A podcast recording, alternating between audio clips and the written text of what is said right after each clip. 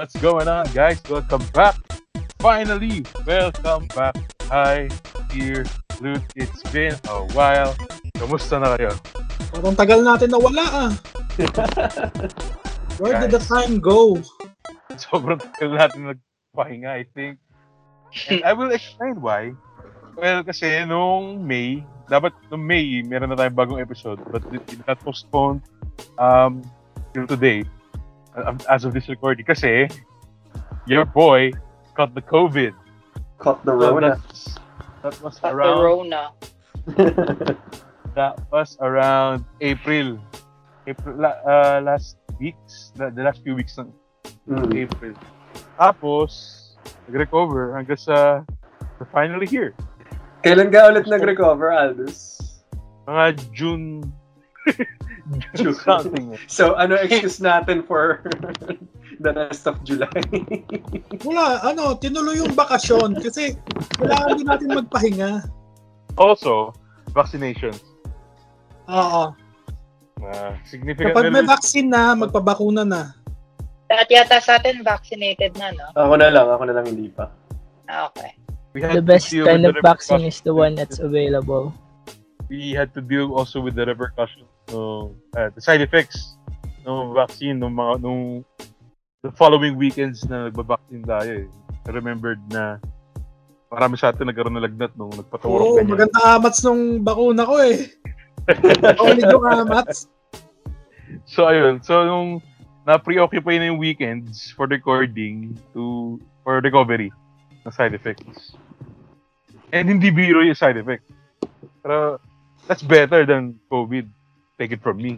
So, and ayun, so pasensya na kung medyo matagal yung absence namin or ganun.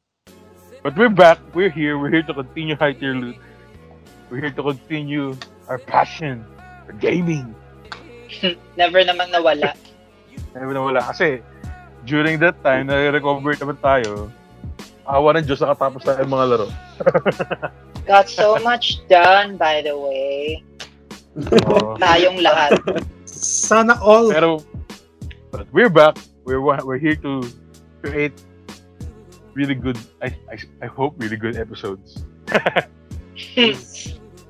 Bago tayo magpatuloy, gusto ko lang sana mag-shoutout sa mga topa ko dyan sa RP. Sobrang solid na mga tao dyan. Maraming salamat sa walang sawang pag-invite, walang sawang paglaro. Sobrang solid niya mga yan. Wala akong mga masabi sa kanila. Yung mga mamaw ng RP, thank you. Hello Salamat, po. RP. Salamat sa pagkampon, RP. Oo nga, eh. Sila, nagpa, sila nagpa-level sa atin sa ano, eh, GTA. Sana makasali na ako soon. Uli. Sana makalaro ko na kayo ulit. Download ka na BF5. Ih. BF5? Anyway, Parang, mm, um, well, papunta tayo sa topic natin. So, ayun, um, anyway, as promised from the previous episode, um, this is a, this episode will be a, a tie-in to the previous episode many months ago. Ayun, yung, kasi, kung naalala nyo, uh, our last episode was about gaming's greatest heroes and villains. Ganyan. Hmm.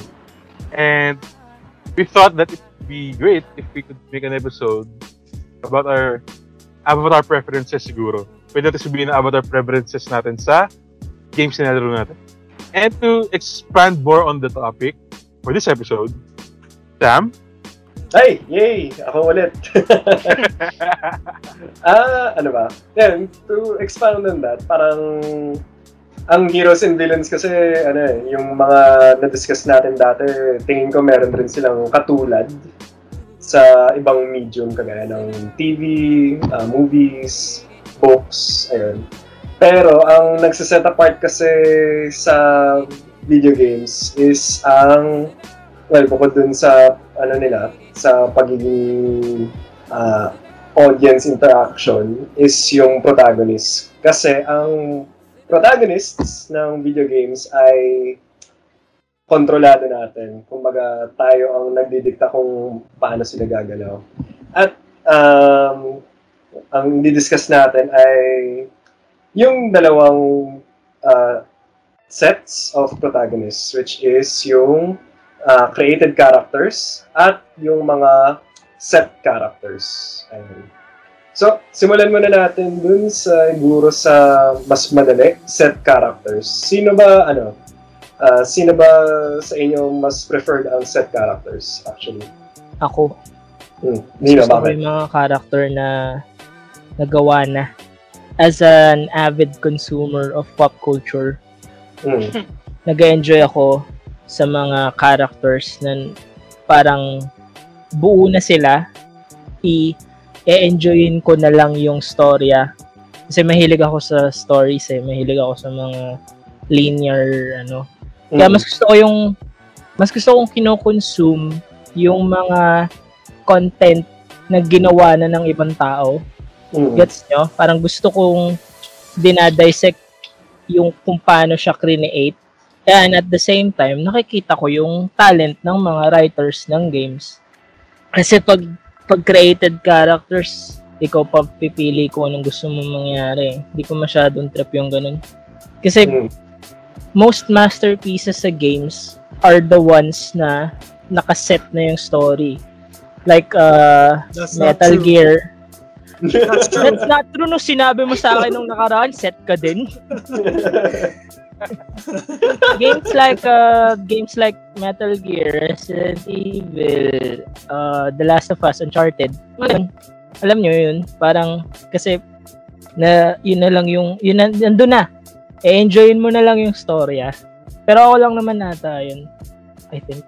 Dahil nakikita ko naman yung point mo, pero hindi mo pwedeng i-discount na may mga eh, created yung gagawa ka ng characters na may enjoy mo rin naman. De, pare, Effect. pwede. Pwede, pare, pwede. Sige rin. Sa Hindi, ano ang tama naman, actually, yung ah, Mass Effect kasi nag-ano siya eh, bor ano, border, nasa border siya, na parang, ang pinagkaiba lang naman doon, babae or lalaki.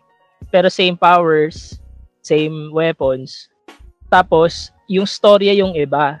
Ang sinasabi ko kasing created characters, yung mga RPG, na pwede kang maglagay ng sarili mong, Uy, yung sarili mong RPG ang Mass Effect. RPG Yeah, oo nga, Mass pero hindi hindi heavy like Diablo or ano, gets nyo?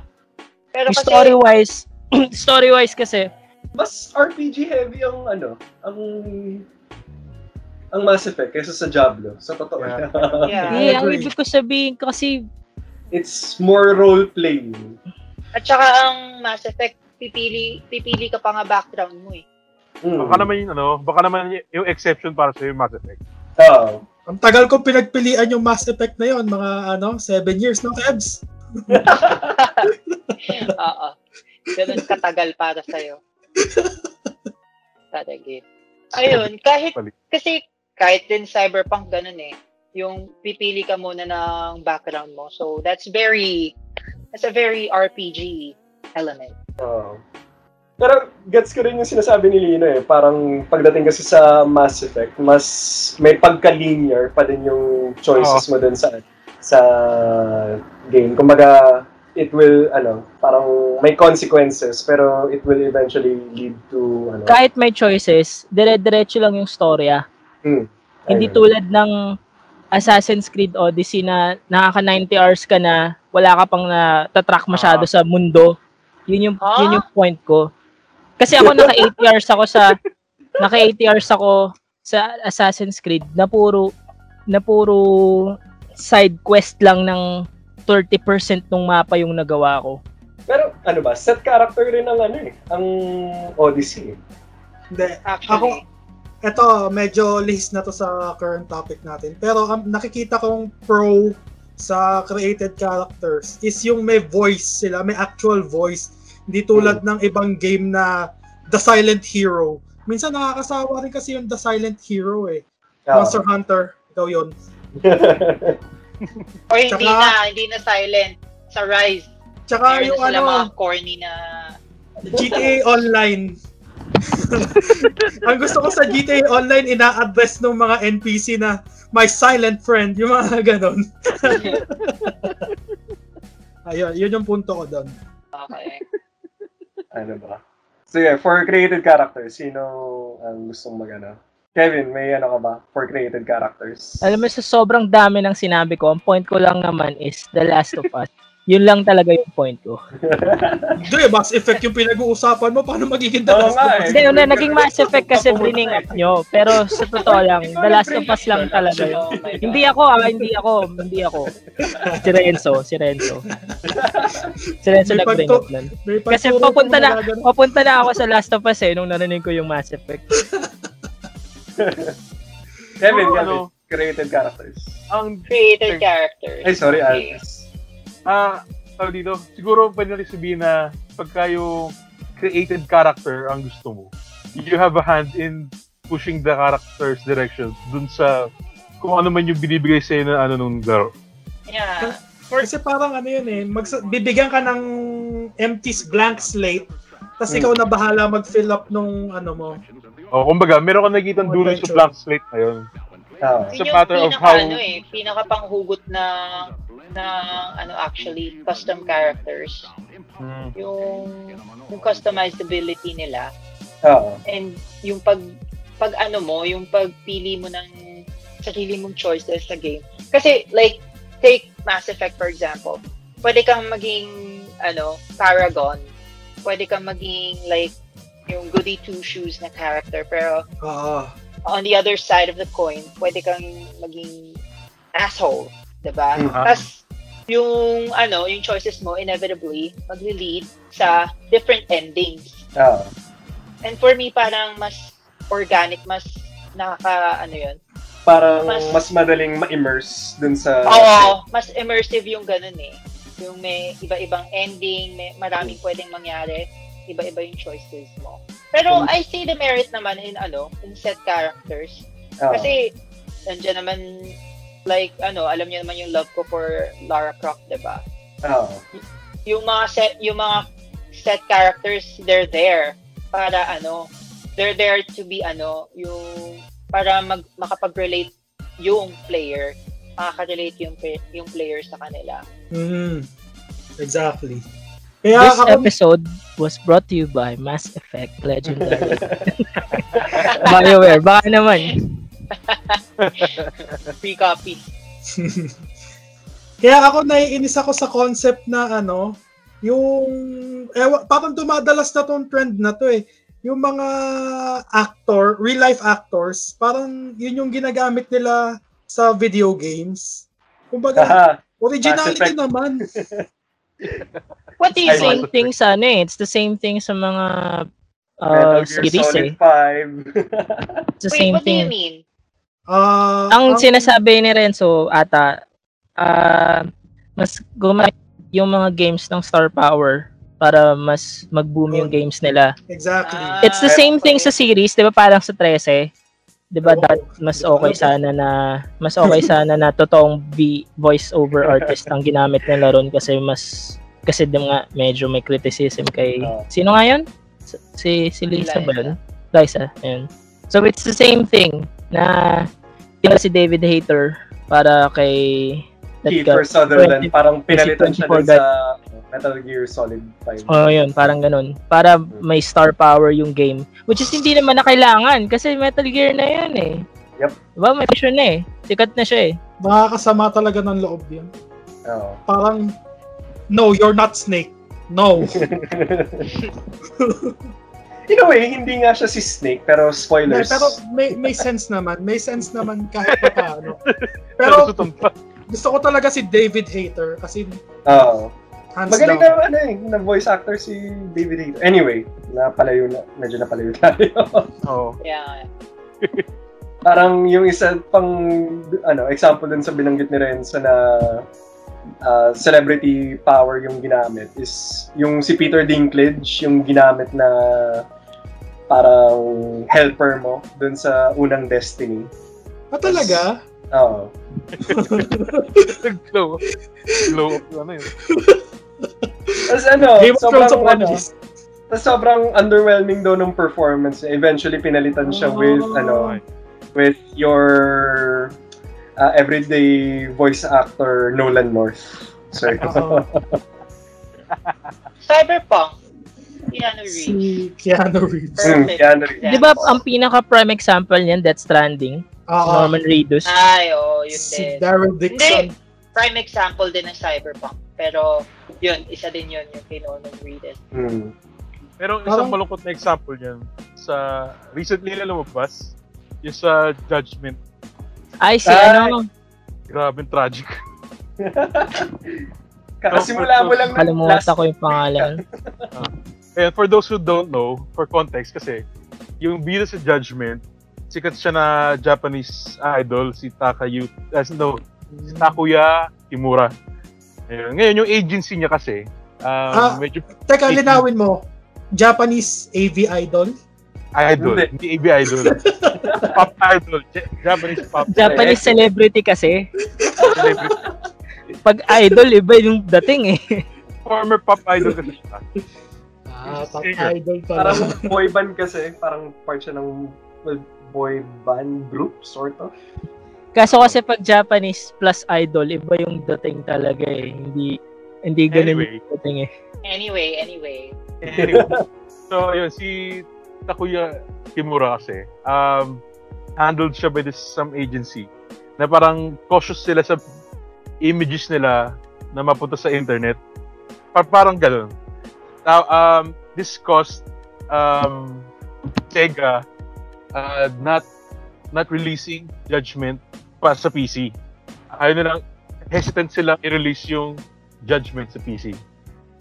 Ay, alam ko kung bakit. Alam ko kung bakit ano, ayaw nilang mag ano, malagay sa PC ang judgment dahil yung sa ano kasi, yung sa Yakuza parang Hmm. nung napunta siya sa PC, nagkaroon ng mga mods.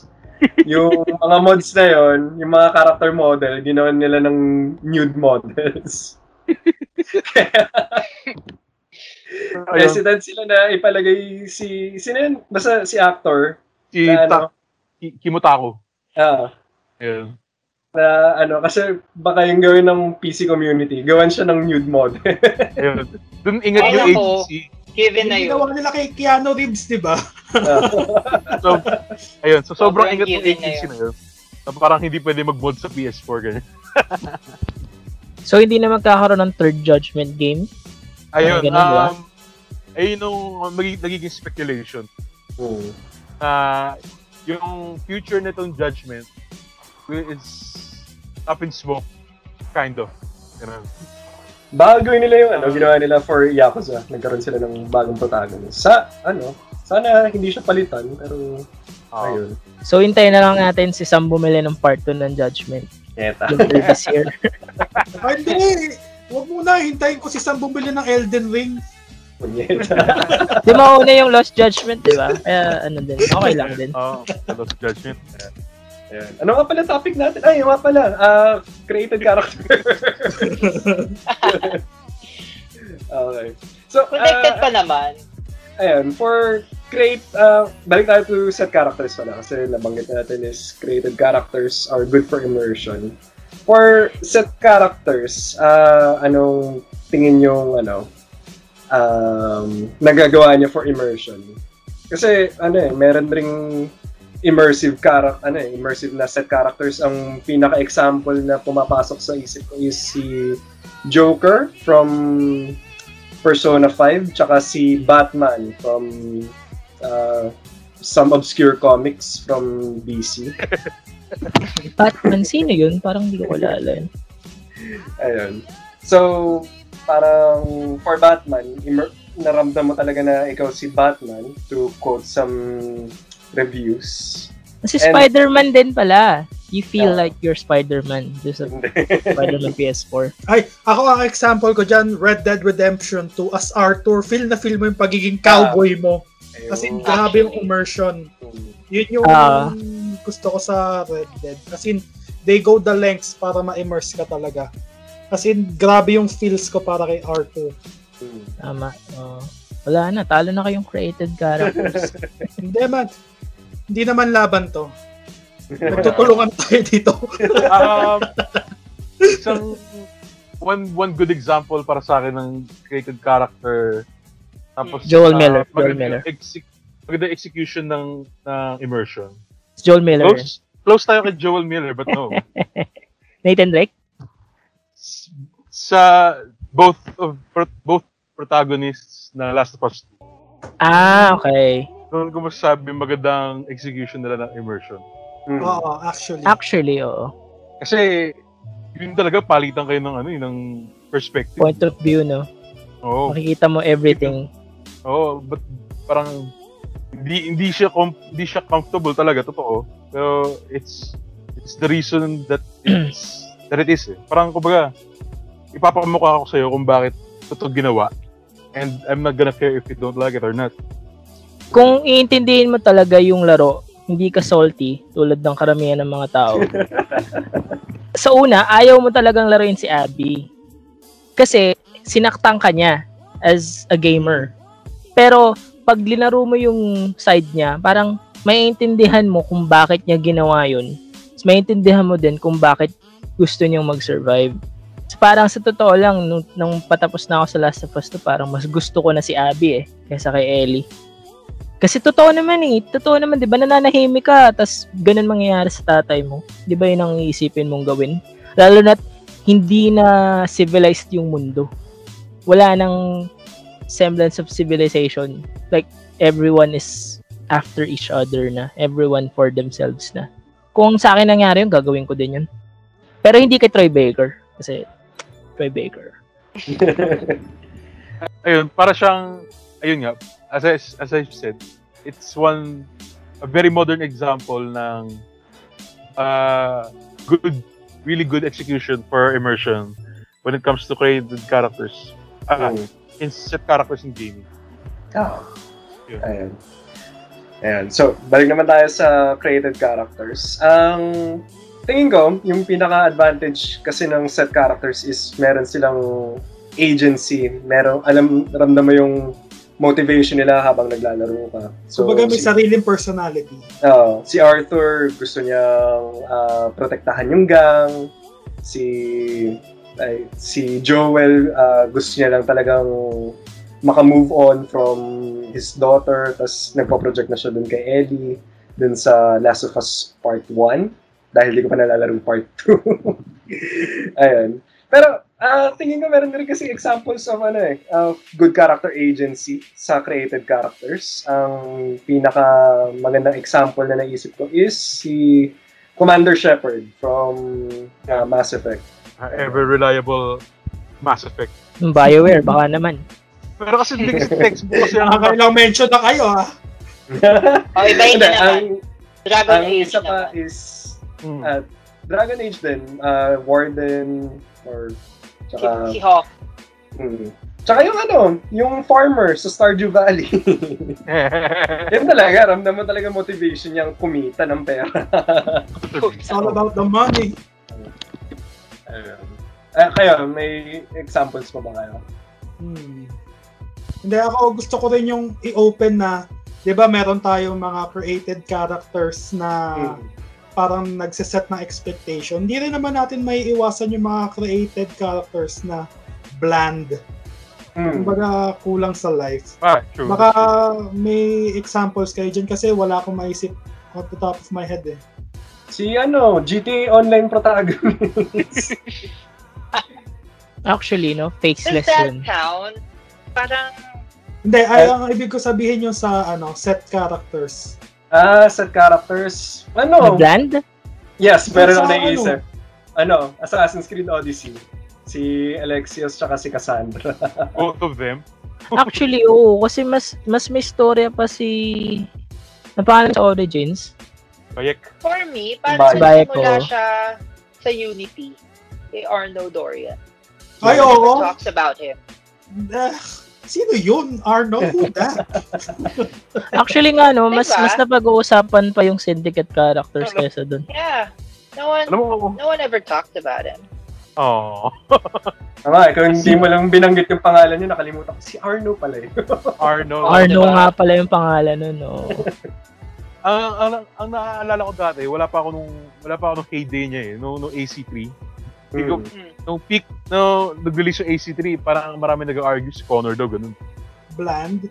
Eh, ako, uh, hot take ko dyan, gusto ko yung AC3. I mean, uh, si Connor, ewan ko paano ba yung pronunciation ng original. Rakton He, uh, sorry po. Raton Hackathon. Raton Ayun, yun, yun, yun. Kumbaga, parang okay naman yung motivation niya. Well, para sa akin, na, kasi na-enjoy ko naman talaga yung story ng AC3 kasi Civil War yun eh.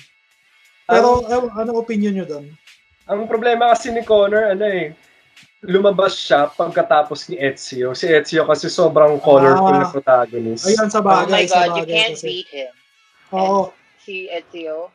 talagang, ano yun eh, God tier si Ezio eh. Parang hanggang sa pagtanda ni Ezio, ka- charismatic pa rin siya. Hmm. And he died peacefully, by the way, which Hmm. is nice.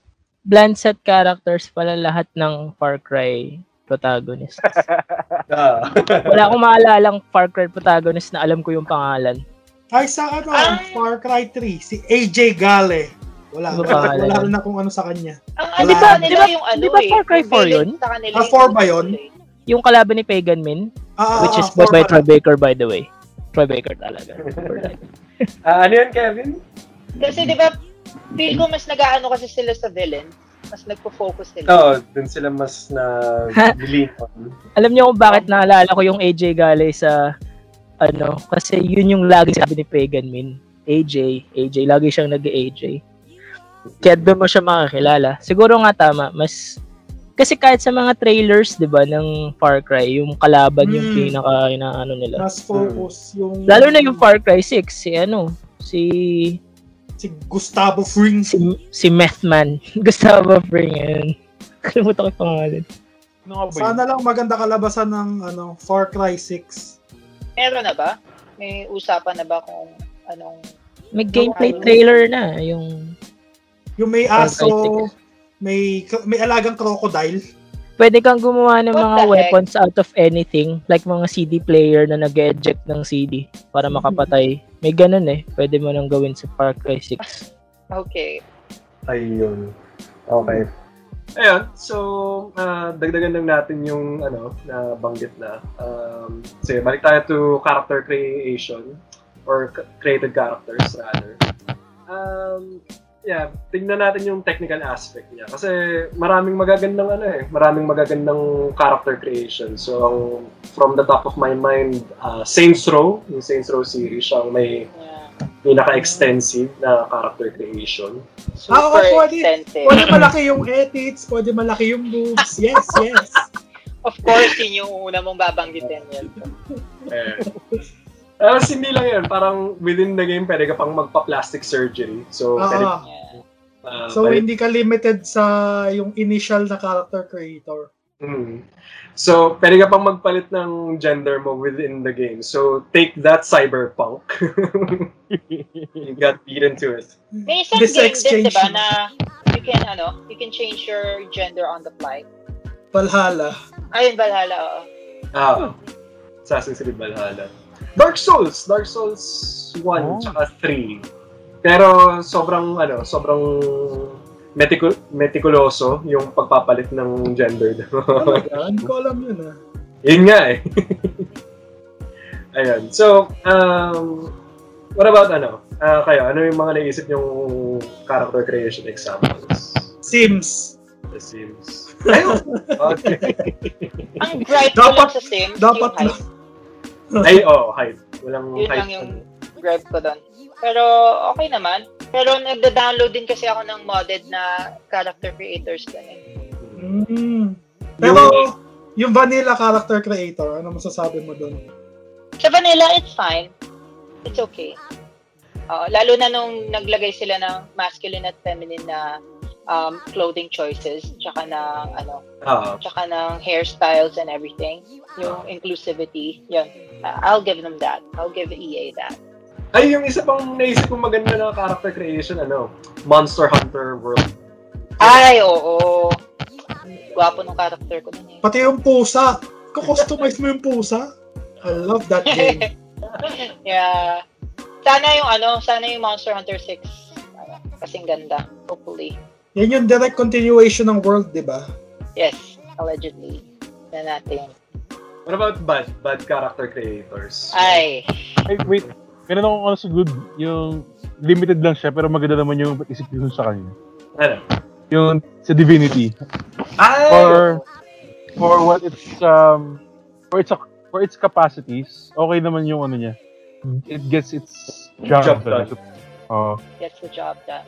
Um, parang dahil confined siya, you're forced to flesh out yung pinaka-character mo itself, not the not the appeal na di na paano ba? Parang pwede mo siya talaga i-define to fit the world that you want it to, to be in. Parang ganun. Oo. 'Di ba? Parang kung, kung gusto mong unassuming siya, you can do so. Kung gusto mong flashy siya, pwede na naman. Parang limited yung options mo, pero ano, uh, it gets enough to be immersive for... Ah. for Ayun. Ayun, so nagtanong na ako for bad character creation. May ano na, nang hinayang na kaagad. Sino kung may example? Skyrim. Talaga ba? Hindi ko pa nalalaro Skyrim eh. Pero yung sabi sa akin Hindi parang... mo pa nanalo Skyrim. Hindi pa. That's so That sad. statement shouldn't exist. Yun yung pinaka malungkot na narinig ko ngayong gabi. Next episode, apat na lang tayong ano host dito. Kasi Anyway. nagsa Skyrim na si Sam. Ang hirap, ang hirap gumawa ng like attractive character. Oo. Hindi lang dahil hindi lang sa humans ah, for everything. For everything else. Uh, Argonians. Elves, Argonians. Yung Argonians kulang ng ano, kulang ng options. Yun ang problema sa Argonians. Tsaka sa Khajiit. Ayan. Shout out ko lang si Jules Elona na favorite ang Kajit. Ay, Diyos. Ang exotic talaga ng mga taste ni Jules. No? naalala ko yung ano, naalala ko nung kailan ba yung first year kami o second year. Sabi ko, mag maglalaro ako ulit ng ano, maglalaro ako ulit ng Skyrim, new run. Sabi. Naku, pre, sinasabi ko sa'yo, pre, magka-jeep ka. Ka-jeep. Talaga, Kajit. Dino, ayaw mo ng kajit? Kajit, Akala ko ba gusto mo mga, ano, mga pusa? Ha? Wala mo lang sinabing ayoko. Ay, okay. Hindi. Sa mo narinig yun? Si Jules, Sobrang, sobrang sanay na si Sam na matinig na ayaw mo yung isang game. Na-assume na niya. Ang nakikita ko lang na ano, silver lining dyan sa Skyrim tsaka Fallout na bland din yung character creator na yun nga, exactly napakahirap gumawa ng attractive character na kahit ang tagal-tagal mo na nandun sa character creation, hindi mo pa rin makuha yung gusto mo. Ang pinaka silver lining lang para sa akin doon, nakatalikod naman sila lagi eh. Naka-helmet naman yan. Kaya hindi rin gaano magmamatter. Ako, But at least, no, paano pag. Ah, yun nga lang, yun lang talaga. Ayan. Mass Yung Effect Aldous. pala is kinda, uh, Medyo limited nga. Parang Yes. it's hard to...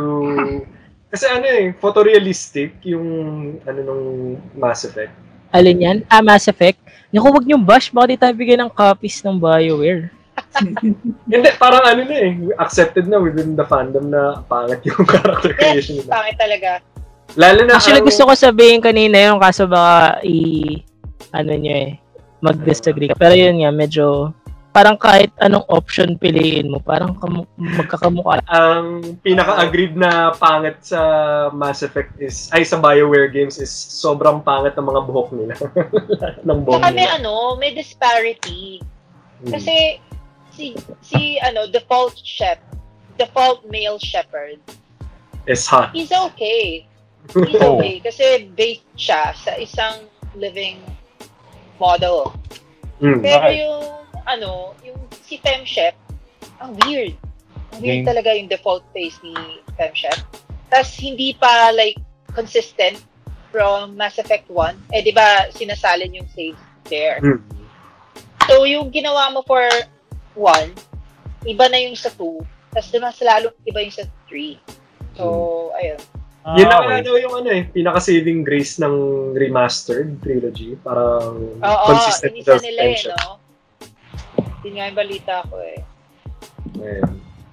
Ah, ang isa ko pang example sa good character creations. Wala akong pakialam kung ano sasabihin nyo. Tony Hawk's Underground 2.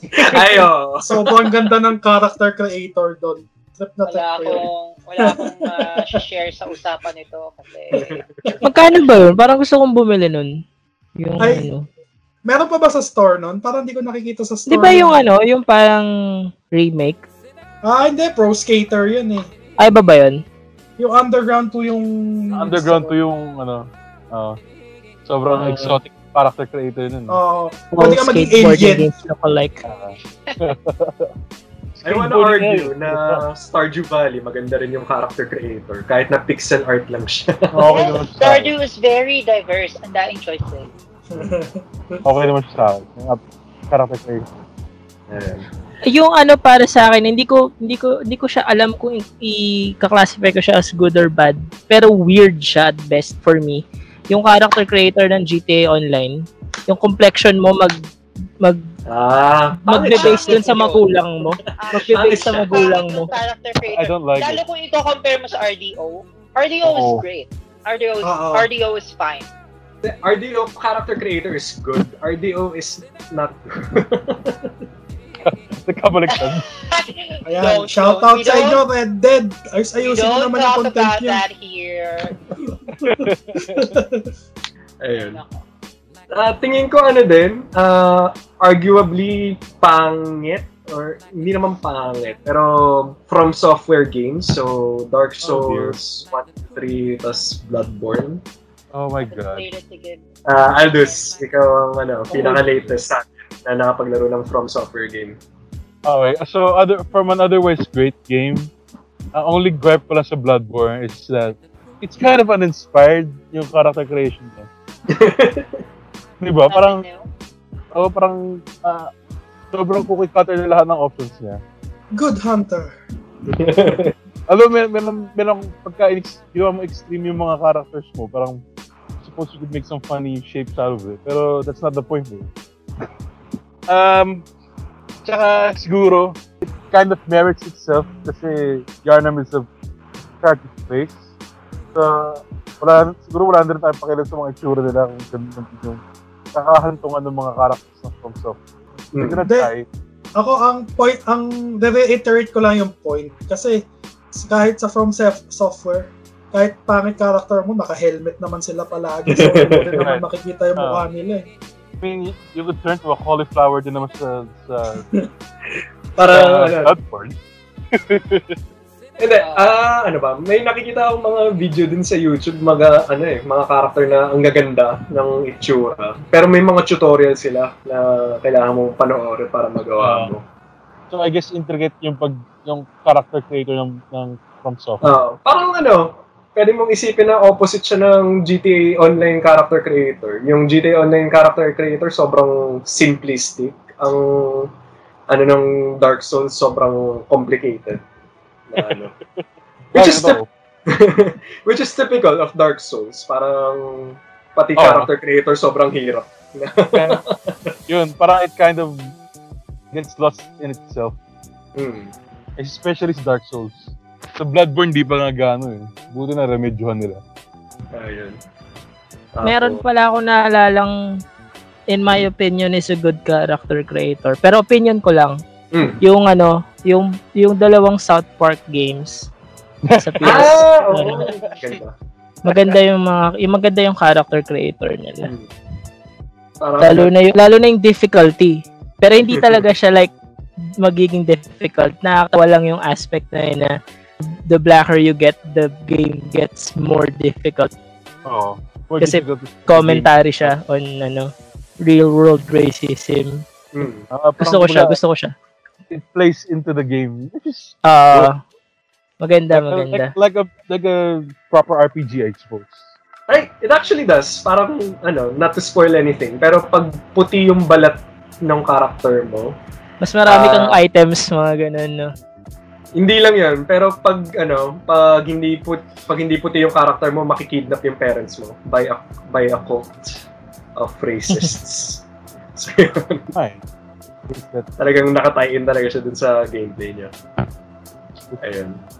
Ah, tingin ko, ma-argue ko na pangit rin na character creator and Kev will probably argue with me on this. Pero, The Outer Worlds. Pangit yun. Agree ako. naghihintay, naghihintay mag-disagree pero yung pinakaunang sinabi, oo, oh, oh, tama, tama. Hindi, pero ano naman siya eh, parang maganda yung kalalabasan ng character mo, pero ang bad trip kasi sa kanya, hindi mo nakikita yung character mo. Wala siyang third person mode. Yun yung dahilan para kung bakit siya pangit para sa akin. Ikaw ba? Pag lang ano ka, pag lang AFK ka for a little while, that's the only time. Oh, Bethesda. Hindi siya Bethesda, Obsidian siya. Okay. Siya. pero yeah, oh Bethesda. Regardless. O Bethesda pa rin. Regardless. Bakit ba pumunta ka sa Microsoft?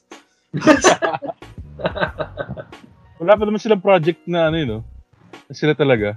Under Wala, Microsoft. wala na yan. Magsasara na yan. Dahil yan, Joke lang. Joke lang. pagpunta ng Bethesda, pati tayo mapapapunta ng Microsoft. Hmm, No? Go- No. Gawin na. Dishonored, Hindi, hindi, hindi siguro. Elder Scrolls, Hindi. Avowed, Ano ako? PlayStation. PlayStation. Ang pinaka-tempting na option sa akin sa Xbox is ano eh, uh, Psychonauts. Wala, wala pang announcement for Hmm. PlayStation. Akin Oh, Avowed.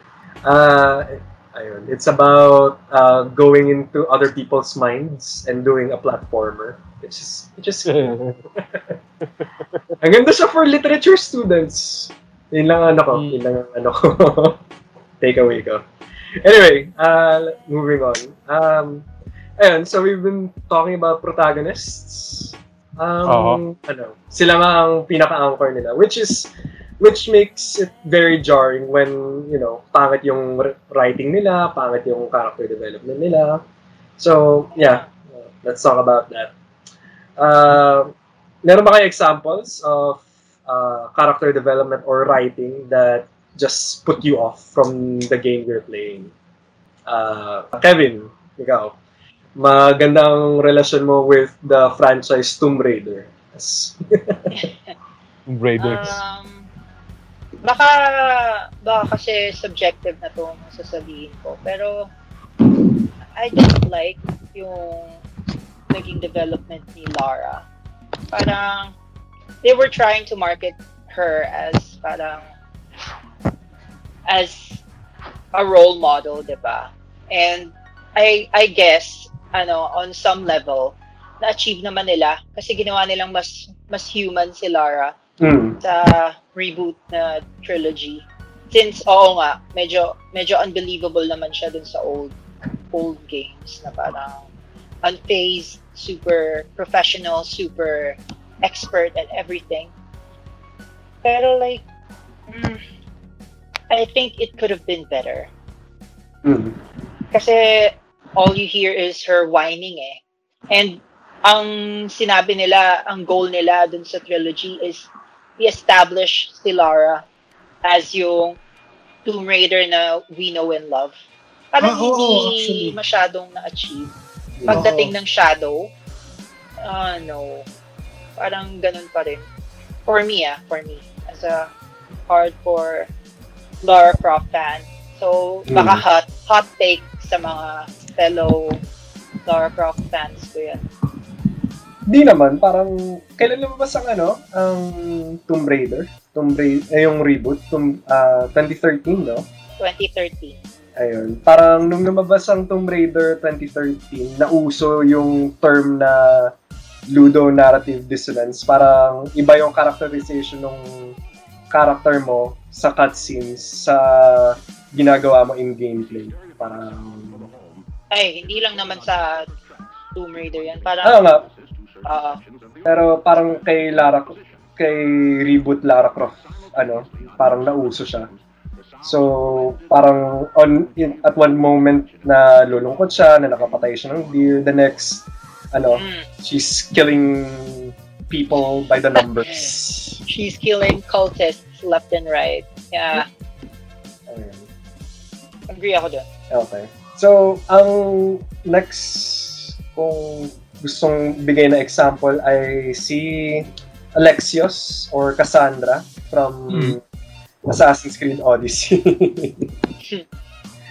Parang ano kasi, ang sinubukan kasi ng Ubisoft for Assassin's Creed Odyssey, they tried to make it a Witcher style game or ayun, they tried to make it a Witcher style game which they already succeeded naman in Assassin's Creed Origins with Bayek. Pero ang ginawa kasi nila, mas binigyan nila ng control ang player when it comes to the choices of or the personalization of Alexius and Cassandra. So, ang nangyayari tuloy, hindi consistent ang ginagawa or ang personality ni Alexius throughout the whole game. Eh, ewan ko, anong, anong tingin niyo? Super. Kasi like, pagdating, naglalaro ka, di ba? Yung mga side quests and everything, exploring the world. Tapos, pag sa cutscenes, it's super jarring. Yung mga Hmm. sinasabi ni Alexios or Cassandra, lalo na yung mga dialogue choices, it's parang, hmm, parang mapapaano ka na lang na, wait, that's, that's not, that's not what I was going for. Parang Hmm. ganun. Tapos, ah, at the same time, hindi rin nila nagawang, ano, maging interesting, either one, of, ano, si, ang Eagle Bearer. Kasi, ayun eh, parang ang boring talaga nila. To contrast, ano, sabi, gusto kong i-bring up ulit si, si Commander Shepard from ah, Mass Effect. Parang, regardless kung anong characterization mo, Oo. ayun, interesting siya eh. Compelling character siya. Ah, regardless kung Paragon ka o Renegade. Ayun. Ah, Alus, may dadagdag ka ba? Gusto ko ilagay si, ano, si Kratos sa God of War 3. Ah, okay. Oh, para, um, oh, oh, oh my God, it's such a pain to play as Kratos in God of War. I mean, it's it's cool na you get to sever a lot of limbs. Pero, alam mo yun, parang at this point, ano, sa storya, parang, sige na nga, puputulin ko na kayo mga braso niya. Ganun, ganun na lang. parang one-note machine na lang siya sa 3 eh. Hmm. From start, from start to finish, ganun siya. Parang, tas, ang, ang makulit pa ron, ituturo lang sa kanya. Ito yung gumawa niyan. Yan ba? Sige, putulin ko yung braso niyan. Hindi, yun yung gumawa. yung putulin yung ulo. Yung Ganun. Yung pa yung gumawa, hindi, sige, binti niya, puputulin ko, ganun. Parang, it's cool to sever limbs, siguro. Pero, kung ganun lang din yung motivations, eh, Ba't nga ba, ano, specifically 3? Kasi parang ganun rin yung motivate, yung characterization niya sa 1 tsaka 2. Nakakasawa na kasi by the third game eh. All games. Mula, pa rin eh. pero kasi, Mula one. nagkaroon na siya ng growth after that. Kaya, I suppose, kaya gusto ko i-single out yun. Mm. Ah, oo. By that time, dapat ano na siya, no? May growth Oo. na siya. Parang ano, Magkaroon ka na parang, ng dala. parang si Nathan Drake, sa, sa 4 na lang nagkaroon ng development, sa 4 na lang siya nag-mature. Pero 1 to 3, and half of 4, ganun pa rin siya. Ganun pa rin yung ugali niya. Yung mature. Pero, isang gusto ko kasi kay Nathan Drake, ano siya eh, risk taker siya eh. Sa all, all, all the games, tingin ko risk taker siya. Mm. Kratos wala. As in, Mm. nung pagmula ng 3, parang, parang, kumbaga, halimaw, halimaw ko halimaw. Diba? Yung sa ano rin kasi, yung kay Nathan Drake rin kasi, yung wala, yung meron siya sa, sa kanyang series, meron, charismatic character kasi siya eh. Kumbaga, Bagay, totoo. oh, parang gusto mo yung, ano, kahit wala siyang development, ah, gusto mo yung character niya eh. Mm. Yung sa God of War kasi, si Kratos, ah, raging war machine lang talaga siya eh. Kaya, pagdating mo sa 3, ito pa rin to, gago pa rin to by that Oo. time. Hanggang sa tinaob na yung mundo, di ba? Hmm. Parang, okay, this is what my May naisip na ako. May naisip na ako. Okay, sino? Sino naisip mo? sa akin, para sa akin si Ellie sa The Last of Us 2. Kasi masyado na silang parang si Abby na yung mas pinansin nila while writing. Mm, Parang ang ano na ni Ellie sa sa 2 eh. Parang revenge killing machine na lang siya. Tapos parang sa alam mo yon parang ang ang ang tawag doon yung ano ano ba yun? Parang obvious na na yun yung mangyayari na sa dulo na magbabago. Nagsuntukan pa sila sa dagat tapos parang ayoko pala siyang patayin. Ano, ano ba tawag doon? Hesitation is defeat. Hindi. yung parang, ano ba tawag doon? Basta yun, yung, yung, yung, Ayoko. yung Q na yun, Ala- yun. yung Q na sa dulo na lang siya nagkaroon ng change of heart. Mm. Oo. Ah, Para kung, ano tawag doon? Movie trope, trope, parang trope siya na parang sa dulo ka na lang magbabago ng isip pag nakita mong nina na. Di na, men, patayin mo na, nandun ka na eh. Nagsayang ka ng panahon para pumunta dun. Tapos nung nakita mo nang hihina yung tao, di na pare. Hesitation is defeat. Tama si Brother Aldous. na. See? Patayin na niya dapat. Nandun na eh. Ang pangit lang nung yun lang, parang para sa akin. Sa, sana ang ginawa na lang nila, ah, tinulungan niya siyang maka-alis doon sa compound. Si Abby, tinulungan na lang niya. Parang mas magandang character development pa yun eh. Hindi yung parang magsusutukan muna sila tapos nakikita niya na manghihinas. Parang, ay, wag na lang. Sige na, malis ka na. Ang, ang lazy nung pagkakasulat for me. Yun yung akin, yung sa, sa two lang naman, maganda maganda si- maganda yung ano niya sa one. Maganda yung pagkakasulat kay Ellie sa one. Sa two siya medyo Hey! Dip. Agree na ako dyan dahil natapos ko na ang Last of Us 1. Nakaka-agree na ako. Yay! Yan, yun ang magandang character development ni Sam. Natapos na niya yung last one. Ano po? Ganun pala yung ano, no, yung character development yun. Nakadepende sa perspective mo. Ayun. Renzo, ikaw, may naisip ko bang pangit na ano, character development for char- ah, protagonist? Meron, pero feeling ko matutulungan ako ni Kevin i-explain to. Kasi ako, medyo wala talaga akong pakialam sa character development nito. Si Jake Mueller from RE5. Kasi ang kinakwento sa akin ni Kevin kanina, parang inaano ko pa lang kasi, inaalala ko lang ulit yung experience ko, na parang ang minamarket nga siya ni Capcom as anak ni Wesker. Pero kapag nag-playthrough playthrough ka sa story, Mm. parang isa lang din siyang bland na ano character na for the sake na may madagdag silang ba- bagong character. Yun yung nakita ko. Tsaka si Pierce, ganun, parang ganun lang din eh. Kumbaga, naging tools nga lang sila sa para ma-advance yung story ng protagonist. Kebs, ikaw na mag-explain. Ayun, tama naman yun, oo. Kasi, parang, ma mapapansin mo eh, they work really hard dun sa parang pag-present nila kay Jake. Na parang dapat sinabi na, anak ni, anak ni Wesker, parang palpable yung like pause and then yung shock na dapat ano nung gamer. Pero parang as umano, as as nag ano yung story, parang naging element lang siya ng ano, ng ng development ni Chris Redfield at saka ni Sherry Birkin and to some extent kay Leon Kennedy. Ayun, so parang mali yung ano, mali yung nangyari na hin- hindi tama yung intention nila for Jake Mueller. Iba yung nangyari. Mas may ano pa nga siya eh, mas bland siya for me kaysa kay Pierce kasi si Pierce ano pa eh, may personality pa siya eh and nakaka-contribute naman siya Yung kay Eh, Pierce kasi parang naging body story eh, nila ni Chris. mm, Unlike Pero- yung kay... Ay, sige, mauna ka na. Oo. pero agree ako doon na like pareho sila ni Jake Mueller doon. Si Jake Mueller tsaka si Pierce Evans na ano lang sila, elements lang sila para makapag-develop yung main character.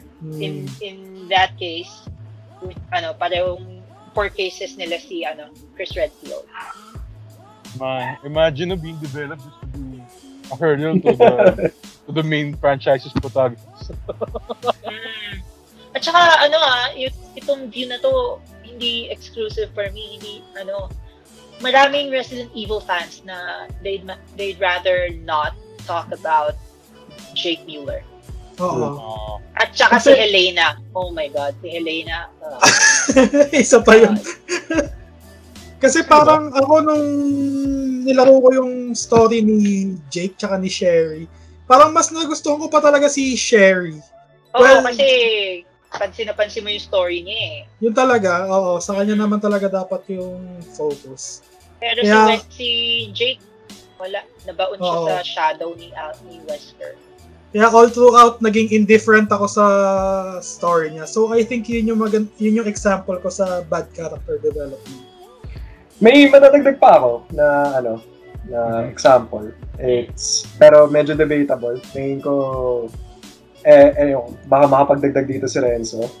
Ah, si Venom Snake from Metal Gear Solid 5, The Phantom Pain. Parang hindi ano ba, yung characterization niya dun sa Metal Gear Solid 5 is hindi consistent dun sa nakita ng player from Metal Gear Solid 3. Parang... Well- sige, sige. Well, ano naman talaga, hindi naman kasi, kumbaga, nasa story element na lang din yun. Kasi parang they pulled the rug out of your feet. Talagang, ay, hindi Mm. pala si Snake yan. Kala ko naman all this time si Snake yan. Yun nga eh, parang yung kwento, parang nag, ano, nagpanggap na ibang tao si Snake. Puta, na. Ah, Nagpanggap siya na ibang tao, tapos ikaw, parang uh, binrainwash ka niya na magkunwari na tunay na snake. So, nung Kojima talaga to, nakakairita. anyway, yun yung nangyari sa MGS5. Pero, sa MGS3 kasi, parang, tsaka yung ano na din, yung mga spin-off games like Portable Ops, parang in-establish doon na malaki ang simpatsya ni ano eh, ni Naked Snake sa mga sundalo na Ah, ah, ah. kasama niya. So parang willing siya mag-self-sacrifice para lang maligtas yung mga kapwa niya sundalo. So yun nga, pagdating sa MGS5, ikaw yung ginawa niyang scapegoat para dun sa ah, invading parties kagaya ng Afghanistan tsaka ng Russia. Para... Pero sa ano nun, sa story nun, kasi nung mga time na yon around MGS5, nag-iiba na yung intentions ni Big Boss, yung original. Kasi nagiging selfish na siya dahil sa mga na-experience niyang kung ano-anong shit. So, ako, I wouldn't blame him. Or talagang, ano lang talaga ako, MGS apologist lang talaga ako. Bias. Base. You're based. maybe you were big boss all along. Hindi, pero yun nga, yun yung hindi ko na ano doon. Parang talagang they pulled the rug from out of your feet. Na hindi pala si Snake yun. That's bullshit, man. Ikaw ba, ikaw ba gagawin mo yun para kay big boss? Ako, kung ako tatanungin mo, oh! Oh! Any day of the week.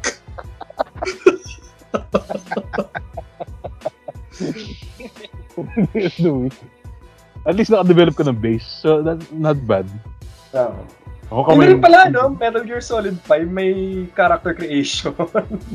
Oo. Oo, Kaya nga, yeah. y- yun yung hindi ko na-gets nung first playthrough ko. Ha? Bakit may character creation to? Eh, si Snake naman yung gagamitin ko. Yung pala yung hidden clue. Oo nga, no? Ngayon ko lang na-realize yun, ha? Uh, Hey, Thanks that's for me. pointing out. Hey, that's me, man. okay. So, uh, I think that's that. May madadagdag pa ba kayo? Uh, I think that's it. Um, inyo. Ako, okay na ako. Nasabi ko na yung mga gusto kong sabihin for tonight. Ayun. So, ayan. Medyo naging extensive ang usapan natin about um, creative characters and set characters. Dami Uh, natin na cover, no? Oo nga eh. Oo. Kala ko makaka 15 minutes lang tayo. ayun. So, ayun, na, narinig na natin ng pros and cons. So, I think we can conclude na best talaga ang created characters. So, ayun. Tapusin na natin. Oh my God. Ayan. Oo. basta sa akin kasi, may risk kasi ang pag-create ng character. Oo. Parang... Kumbaga, pinanganak ka eh. Parang, oo, tuturo sa'yo yung ano, pero at the end of the day, it's your own two feet that's going to take you there. Kaya mas bet ko minsan ng ka, majority of the time. Same. Same. Although sa set, ang gusto ko, ang gusto ko naman, it's medyo um tawag dito, medyo intensive yung pagtingin mo sa isang kultura ng ng whatever pro- whatever this protagonist is from. Mas hashed out, kumbaga. Ah, mas specific, may depth, mas maintindihan mo kung bakit Mas ganun. in-depth. Ah, yan. I agree, I agree. Ah, sige. Uh, Aldous, I hand back the moderator seat to you. Hey, thanks. Ayun. Salamat, Sam, for taking over. I could not have done, we could not have done this without you.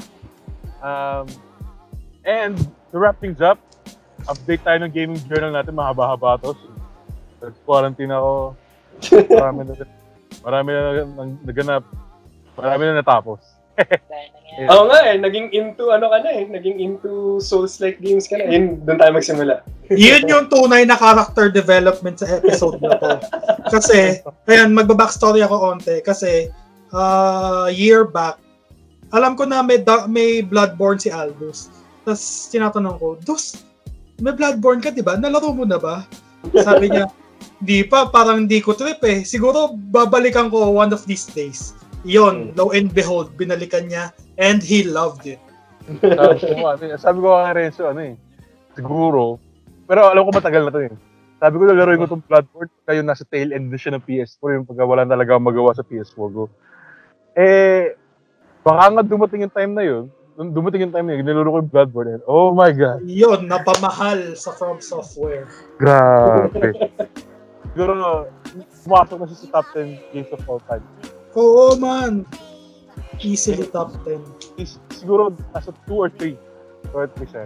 That's that good.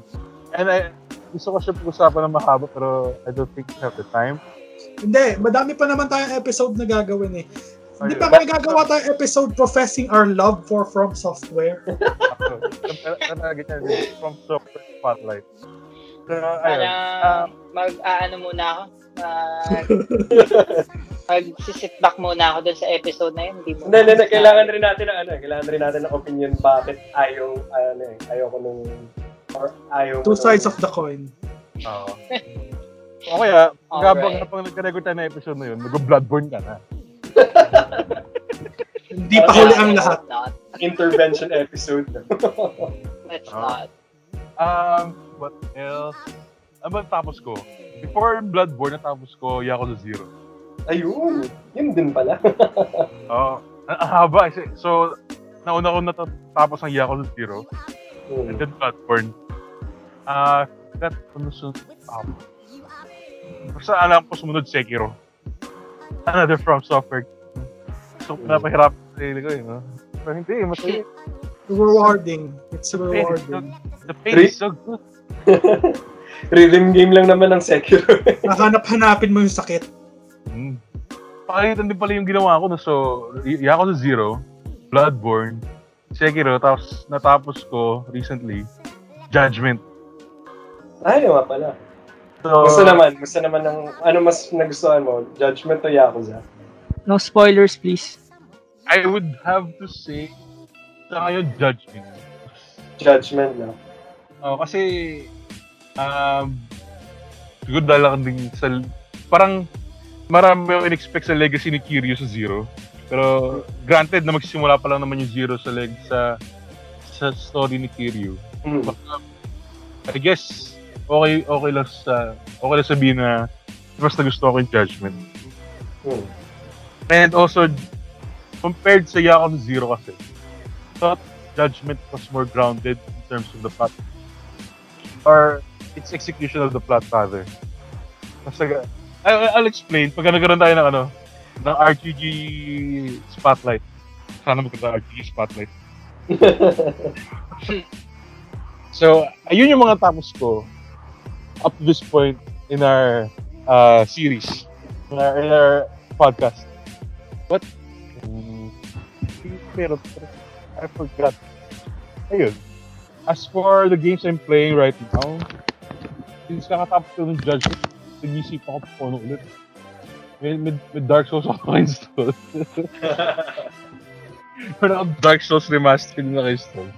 Pero parang, titignan ko rin kung lalaro ko na yung Like a Dragon.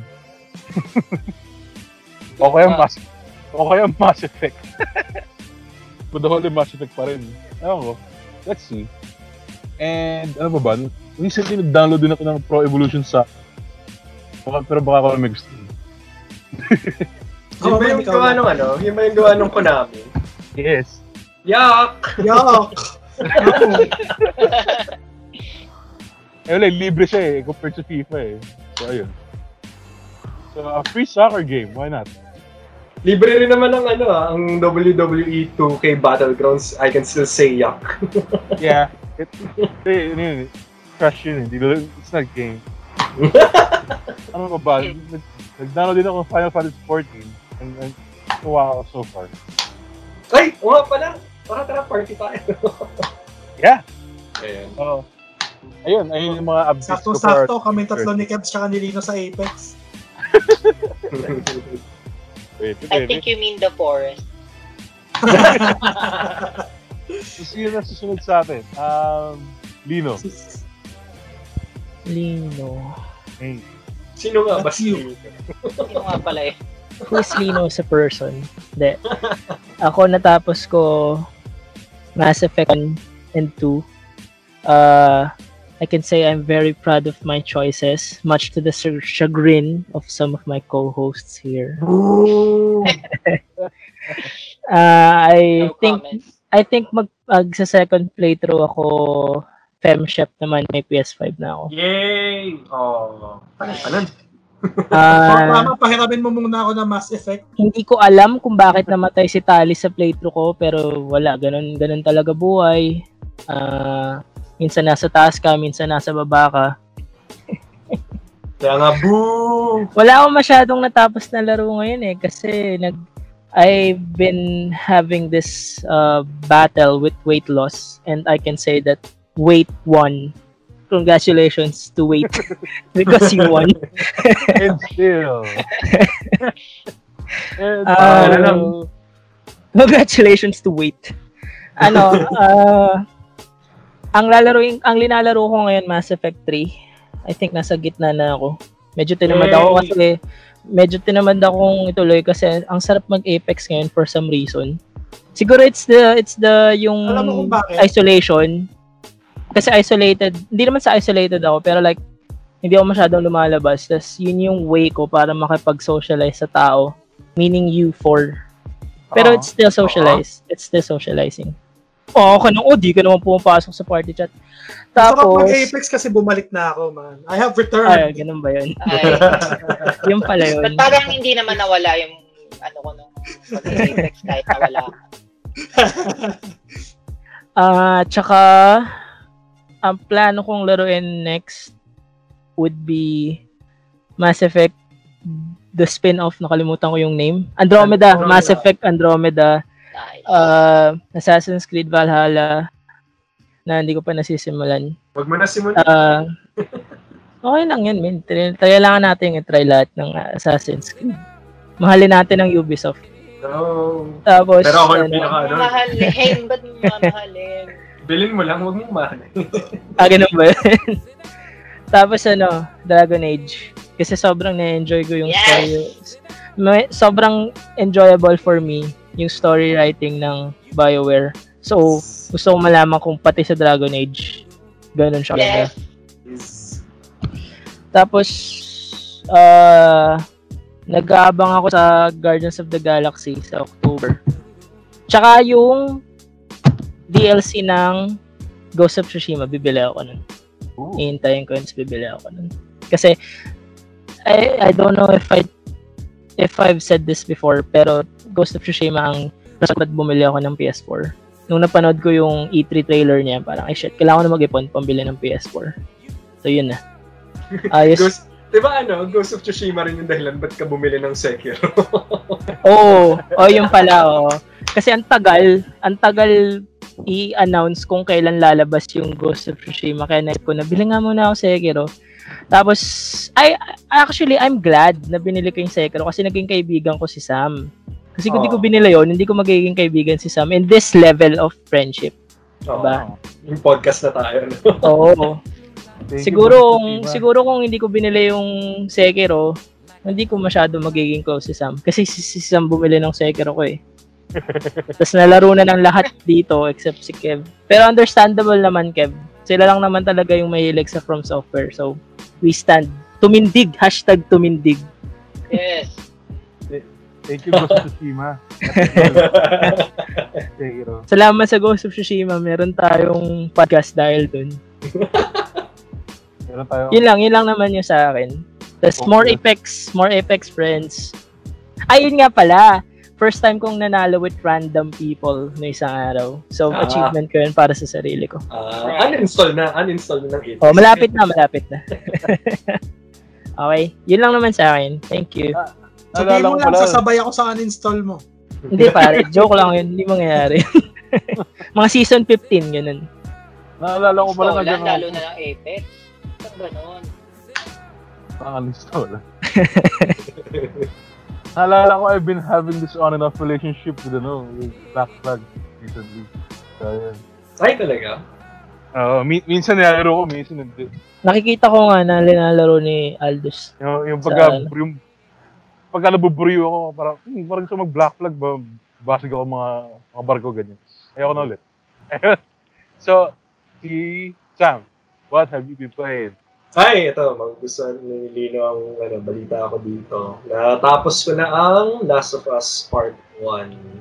Oh, yun ang pinakamagandang balitang narinig ko sa buong buhay ko. eh. Okay lang. Sakto lang. Yun nga, okay nga lang. Parang ano, Ang lakas ng na, basag. Pero na, ano ba, di ba nag-announce na sila ng ano, ng movie adaptation of The Last of Us? Series. Series, series. Ayan. Yes. Netflix ba? O HBO? HBO. HBO. Oh, whichever. Parang, since nalaro ko na, nakikita ko na kung bakit. Kasi, I think it works better as a TV series or as something you watch on screen rather than something you play. Hindi ko pa nalalaro Last of Us Part 2. Alam, alam ko mas maganda daw ang gameplay ng Last of Us Part 2. Pero ang Last of Us Part 1 kasi mas Maganda na- story. mas nag mas gusto ko yung nanonood lang ako nung cutscene kasi yung nilalaro ko yung game which is very weird for me. Pero ayun. Hmm. Pero ayun, para ah, nagustuhan ko naman yung um, story ng game. Tapos ah, for the gameplay, yeah, hindi ko nagustuhan yung gameplay. so, ah yeah, looking forward to Last of Us Part 2. Ngayon, nagbura na ako ulit ng Red Dead. Yun nga pala, naglaro... Yun na mo yung Red Dead? Oh. Ano ba yan? So, kailangan ko na magbura ulit ng Red Dead yan. Laruin mo yung susunod na part ng update. Di Yun nga pala, nagsi update kaming tatlo, apat pala ni Renzo, Kevin at Lino ng I don't want Red to Dead. Online. Sakit. Medyo masakit sa akin yan kasi nag-enjoy akong laruin yung kasama ko eh. Pero sige. Buray mo na, Kalil, buray mo na nga yung Red Dead. buray mo na yung Red Dead. Parang ano kasi eh, ang underwhelming nung bagong update. Parang wala lang, bagong mission lang. Grabe Oo nga talaga eh. sila mag-hype Actually, ang, ang boring channels. Ang boring sobra. Ang tagal hinintay ng mga tao. Grabe yung hype nila. Tapos ganun yung ilalabas nila. What the Oo, no. fuck, man? Buburahin ko na nga lang. Sige, I'm babalik very na sa glad. kuya. I'm very glad that I Gagawin? did that. Gagawin mo yung mga mission na gagawin mo yung mga mission na bibigay sa'yo, wala naman yung currency na kailangan. Capitale. Yun yung ano, nag-introduce pa sila ng pangatlong. Nakakainis nga eh. No? Laro ka ng laro. Laro ka ng laro. Hindi mo naman mapulot-pulot. Anong sense? Diba? Pero actually, nakakita ako ng hack sa Reddit. Pero wag na nating try. Burahin na lang natin. Hindi, na, ah, nakita ko yung hack na yun, sinubukan ko, medyo reliable naman. It's not worth it. No, not really. Ayun. As a Red Dead lover. No. Tapos, natapos ko rin pala ang ah, Mafia 3. It was very good actually. Uh, Di nagulat ba? ako. At Ah, di gusto ba? ko siya. Ang ganda. Yun, talaga ang ganda niyan, Mafia 3. Parang nung lumabas Hindi mo siya, ko expect. ah oo, middling yung reviews niya. Pero nung nilaro ko, enjoyable. Enjoyable. Di ba? No. Na, magigets mo yung reason kung bakit paulit-ulit yung ginagawa mo. Hmm. Yun. Parang, I wanna say, ano, kabaliktaran yung experience ko sa kanya dun sa, ano, dun sa Last of Us. Parang gusto ko yung gameplay niya, pero yung story niya medyo middling. Tapos, ayun. No love for Mafia 1? Mafia 1, hindi ko pa tapos eh, pero nagugustuhan ko naman siya din. Pero, naano ako eh, open world game, pero hindi ko ma-explore open world. Hindi siya, ano ba yun? Di ba may ganong, may ganong ano, open world siya, pero hindi siya sandbox. Parang ganon. May mabibigay ka ba na example? Mafia 1 lang naisip ko. Last of Us 2. Talaga ba? Oh, considered siya considered siya as open world na ang dami mong pwedeng puntahan para pumulot ng items. Malaki, open area. 'Yon, hindi open world, open area. Hmm. Malaki yung area mo to move around in, pero hindi siya like super kasama dun sa Ah, hindi. Pero ano pa rin yun eh. Linear pa din yung ano niya eh. Parang, ano eh. Yung sa Mafia 1 kasi, yun na yung world mo eh. Parang iba, ano lang. Nilalagay ka lang sa iba't ibang parte ng mapa para, ano. Hindi ako, sinasabi ko lang naman yung narinig ko na for people who played it, it they Parang consider it as open area. ano. Para mga hubs-hubs lang siya na pwede mong i-explore. Parang ganun lang yun eh. Parang it's just a way para mag ano para mag, may mobility ka sa laro. Pero point A to point B ka lang naman talaga throughout the whole game. Kaya na-enjoy ko siya eh. Kasi it's still some, it's still a linear game. Tapos isa pa siya sa, isa ano siya, like super into the whole mafia lore and culture ako eh. Kaya s- para sa akin yung laro. Baka para siyang Kamurocho. Hindi, ang Kamurocho naman maliit na open world eh. Pero fully explorable siya. Oh. Explorable naman yung mga Mafia Mafia 1 tsaka 2. Parang, pero, kuku- ano ka lang, magko-collect ka lang ng mga collectibles like Oo. posters and stuff. Ganun lang siya. Oh. Tsaka cars, Ang- pwede ka magnakaw ng cars. Parang ganun. Ay, pwede kang ano, mangolekta ng Playboy mag ano, Playboy magazine pages, I think.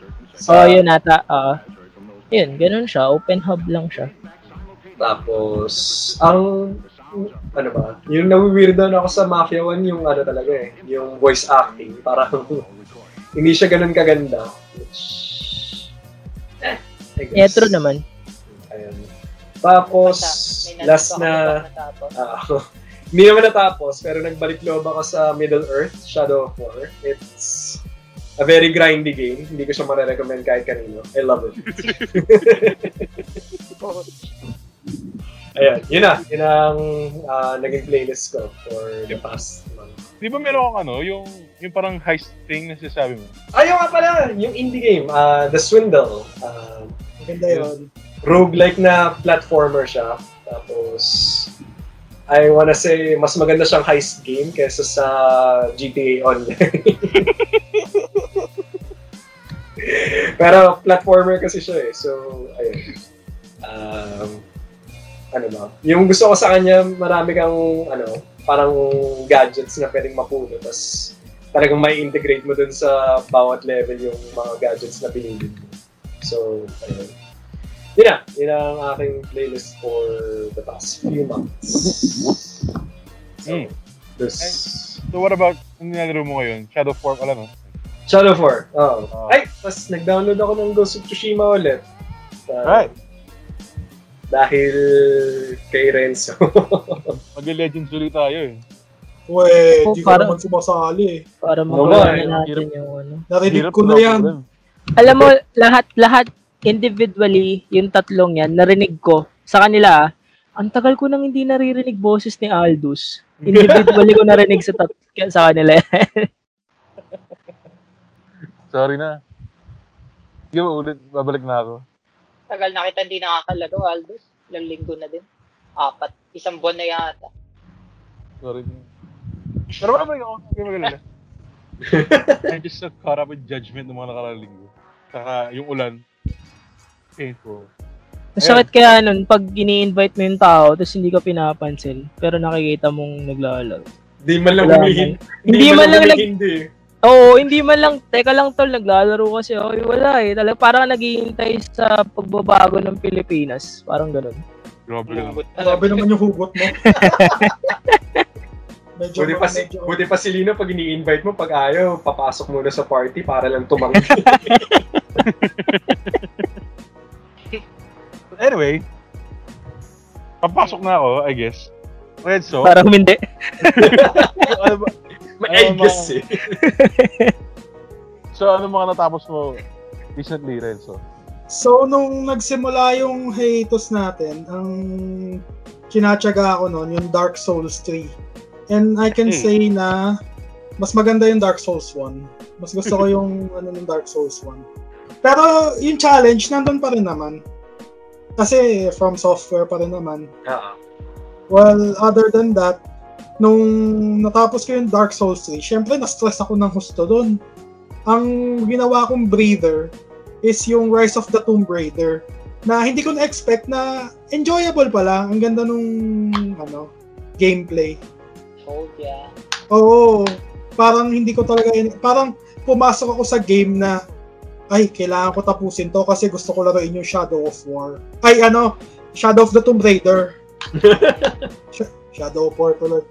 Ayun, pero na-realize ko na ang gandang game on its own din pala. Tapos, nung natapos ko naman yung Tomb Raider na yan, ang sinunod ko na is yung Shadow of the Colossus yun din isang hindi ko na-expect na ang ganda ng story kasi parang ang simple ng premise ng game eh. Habang nilalaro ko parang simple lang yung objective, simple lang yung gawain pero may much bigger picture pala na hindi ko na-realize. Grabe yun. First As time in- nilaro yung Shadow of the Colossus? Ah, nalaro ko onti sa PS3 Mm. pero sa PS4 ko na tinapos talaga. Mm. So, nito-nito lang din, nung natapos ko yung game, na mindfuck din ako, yung, bakit ganun? Hindi naman dapat ganun yun. dapat ganun ako eh. Ang ganda nga yan. Oo, oo, oo. Time, Eh, timeless ako- pa rin yan sa akin. Oo, actually, ang ganda. Hindi ko na-expect din. So, yun yung mga natapos ko recently. Ang nilalaro ko naman ngayon is yung Dishonored 2. Feeling ko tutuloy-tuloy ko naman na to hanggang matapos. Kasi maganda naman yung story. Ang ganda ng continuation niya sa Dishonored 1. Mm. Tapos, Agree ako. ah ano yun, sumusundot-sundot ako onti sa Hollow Knight. Pero, hindi ako makakatagal eh. Mas nauuna yung stress ko eh. Ang inang Hollow. Knight yan.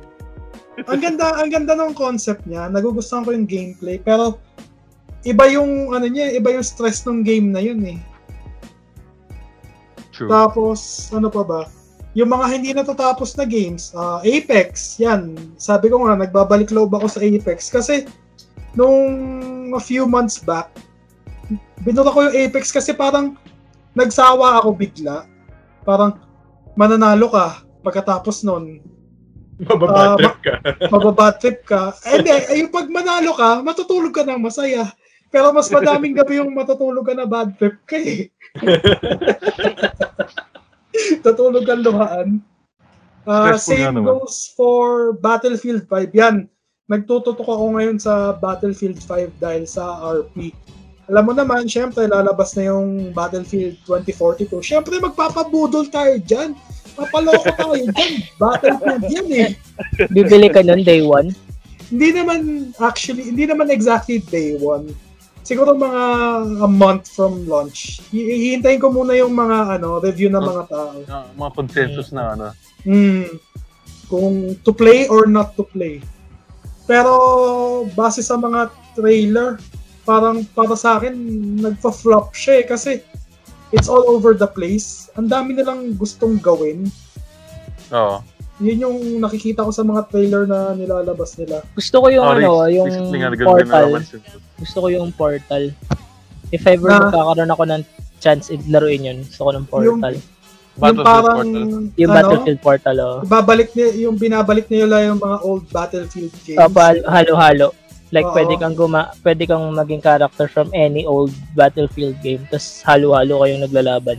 Medyo ambitious nga yon and titignan natin kung ano ang kalalabasan nun. Pero ang gripe ko dyan sa 2042, kasi maglalagay din sila ng Battle Pass. Yay! Oh no! Oh no, as a Battlefield fan. Yun lang masasabi ko. Oh no.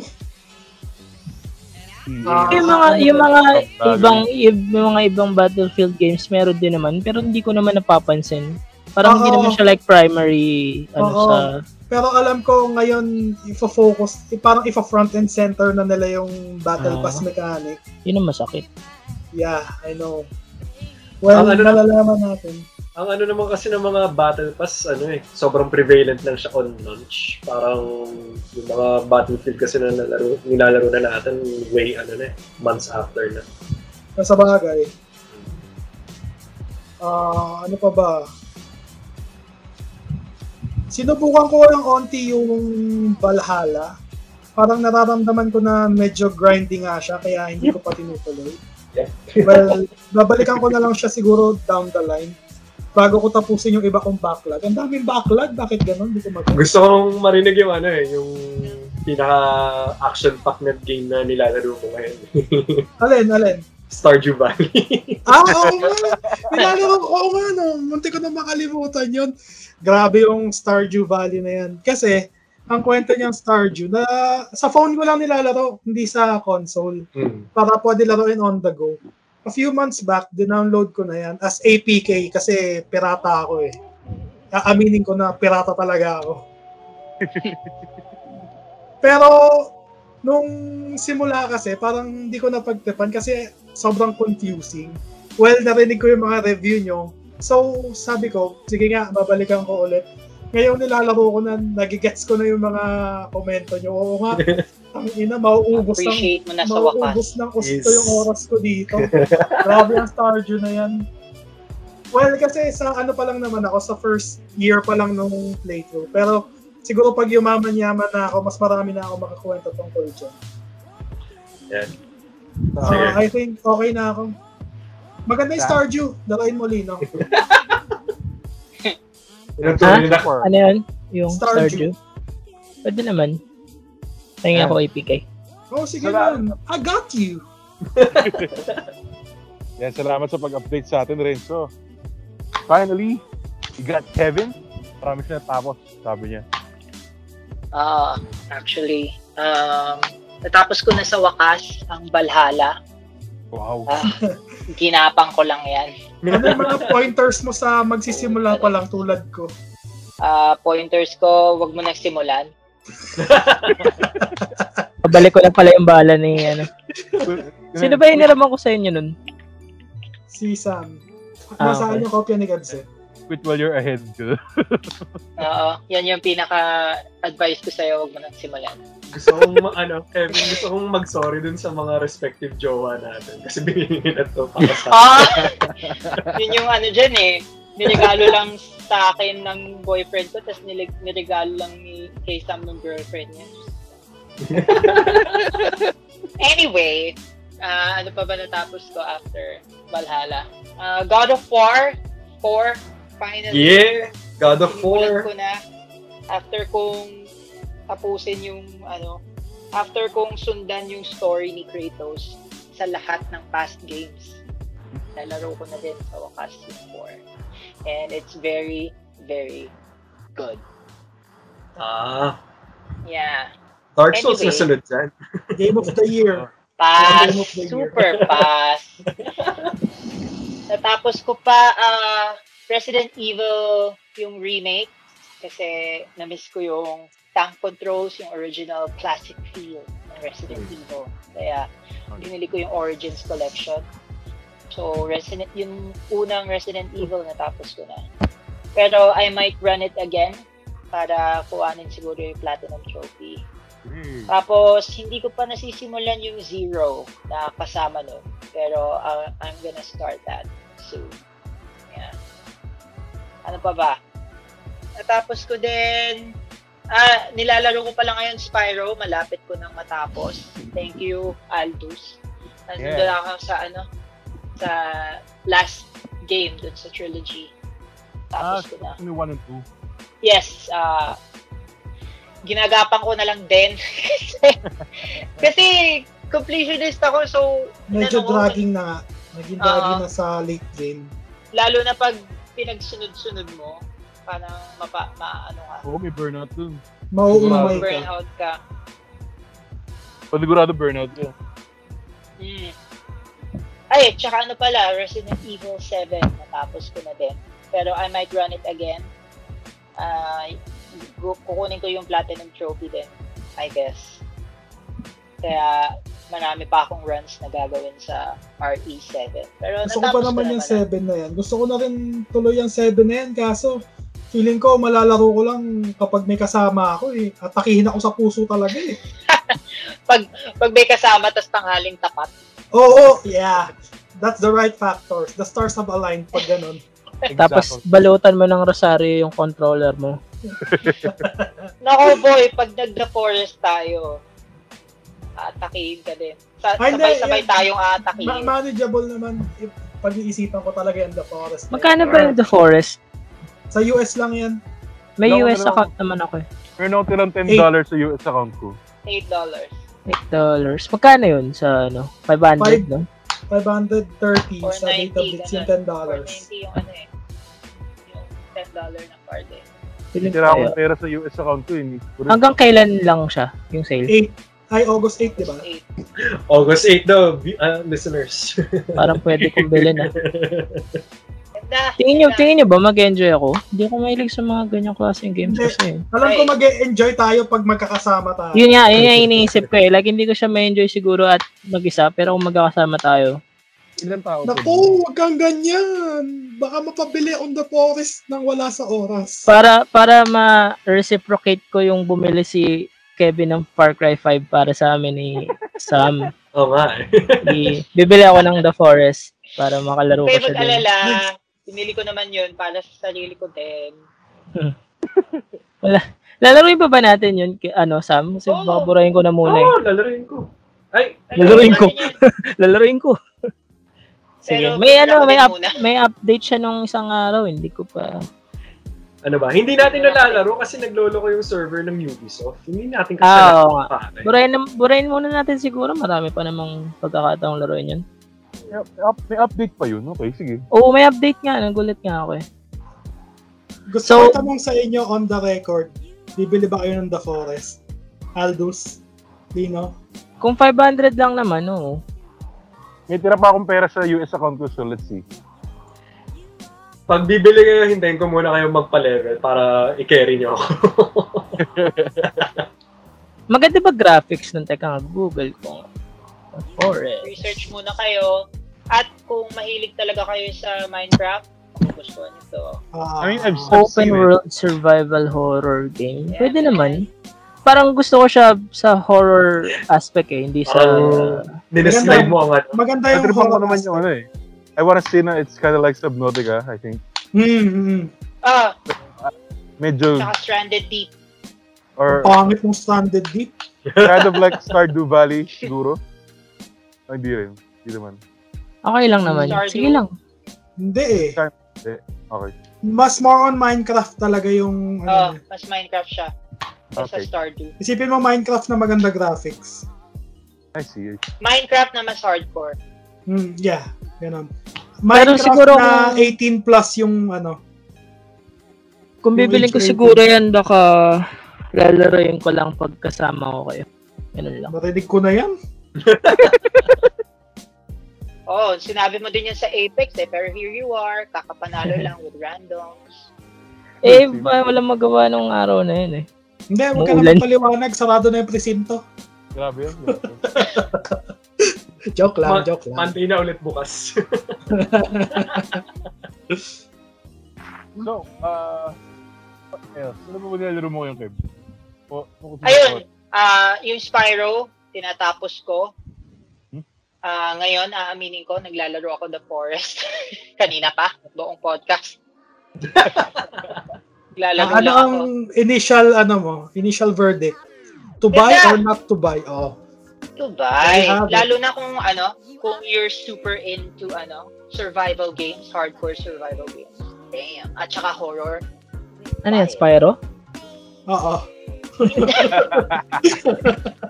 Oh. Ayan. Buy it. Okay. Ganun lang, okay. At saka, ayun. yung mga nabanggit ko din kanina, Resident Evil, rin Seven, ulit? Kabali. Oo, lang, ah, naka, nasa plate ko yun. Kasi itatry kong kunin yung Platinum Trophy. Nice. Tsaka yung Shadow of the Colossus, i, ah, ano ko ulit. Ay, yun pala! Natapos ko din. Pero nalaro ko naman na siya sa PS2. Sinabay ko lang, kasi nung binili ko yung The Forest, sabi ko, what the heck? Okay, hindi binili ko na din. And natapos ko na.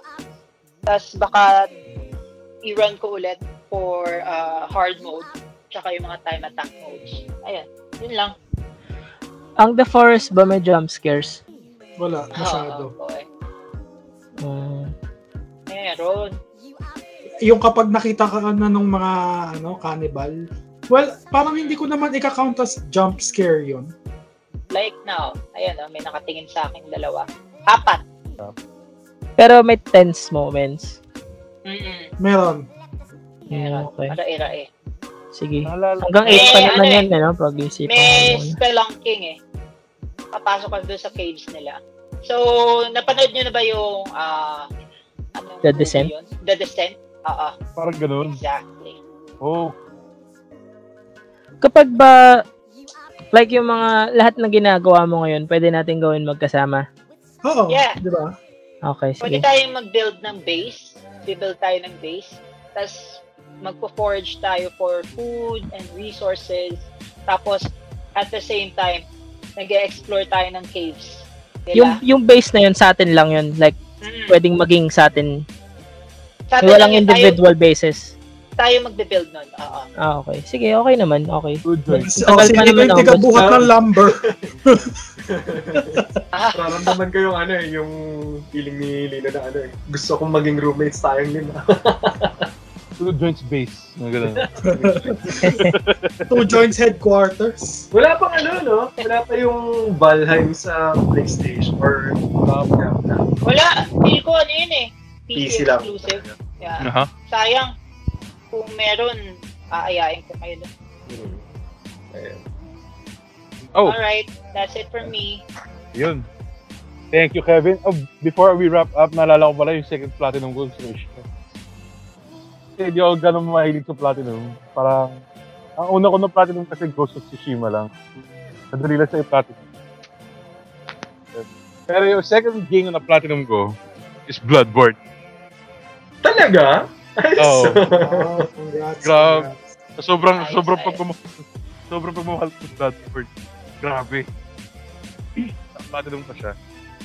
Siguro kaya Apex, madali lang yung 100% ah. Ay, hindi boy. Ano yun? Weird yung ano nila, trophy system.